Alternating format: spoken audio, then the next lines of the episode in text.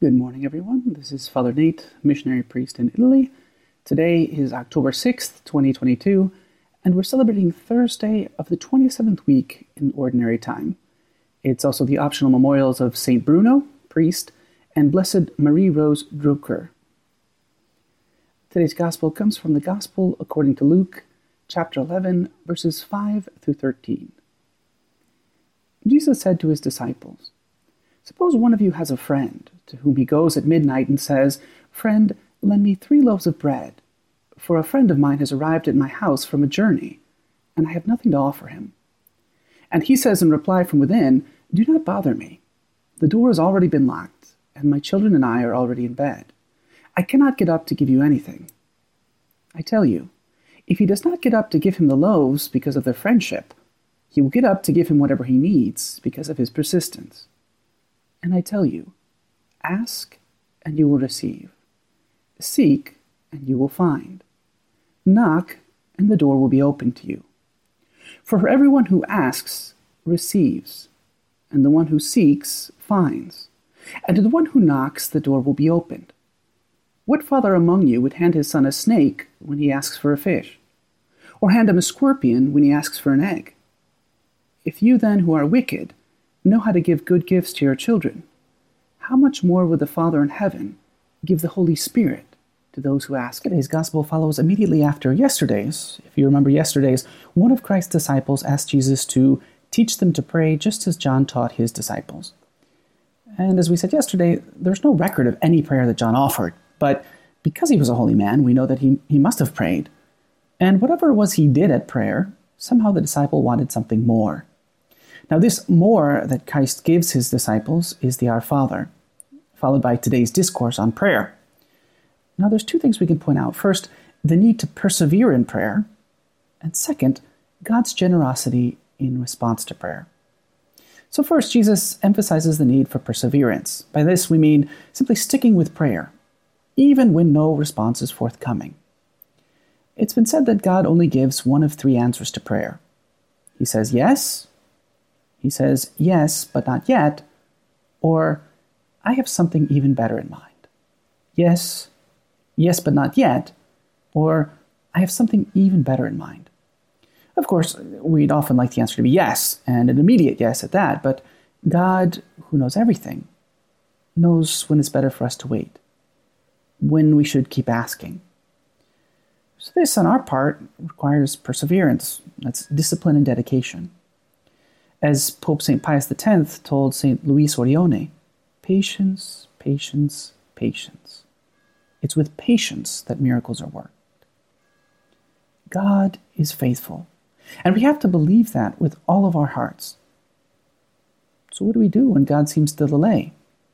As Jesus tells us in the Gospel, we keep knocking on the door. Now, Jesus uses the analogy of a friend, but God is much more loving towards us than just any old friend is because He's our Father who loves us. Our repeated prayers, our perseverance in asking for things, doesn't remind Him that He loves us, it doesn't remind Him that we're there and we need help. Rather, those prayers remind us that He loves us and that we need to love Him in return. The Lord does not delay His promise, as some regard delay. That's what St. Peter tells us in his second letter. Rather, He's patient with you, not wishing that anyone should perish, but that all should come to repentance.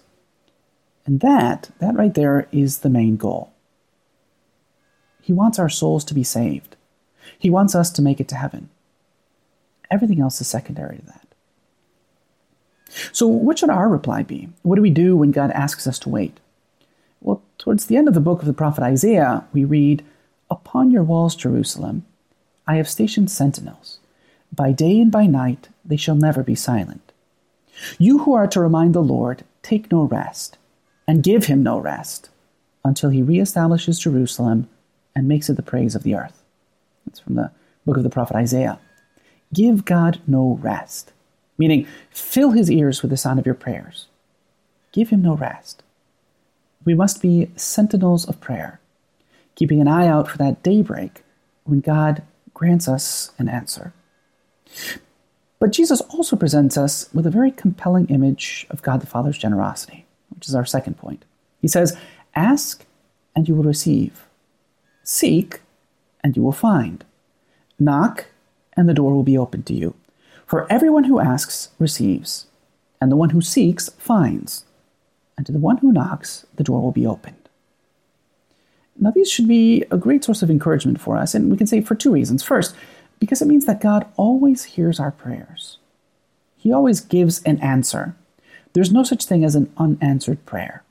We ask and we receive, we seek and we find, we knock and the door is opened. Of course, like we said, that doesn't mean that we always get exactly what we asked for. The goal of life on earth is to get to life in heaven. Sometimes it's true, we don't get what we asked for. But at those times, we get something even better. And secondly, these words encourage us because they tell us to not be afraid to ask God for great things. St. Teresa of Jesus wrote, You pay God a compliment by asking great things of Him. You pay God a compliment by asking great things from Him. Sometimes we limit God, and the only way we limit God is when we, we limit ourselves to asking Him just for small things.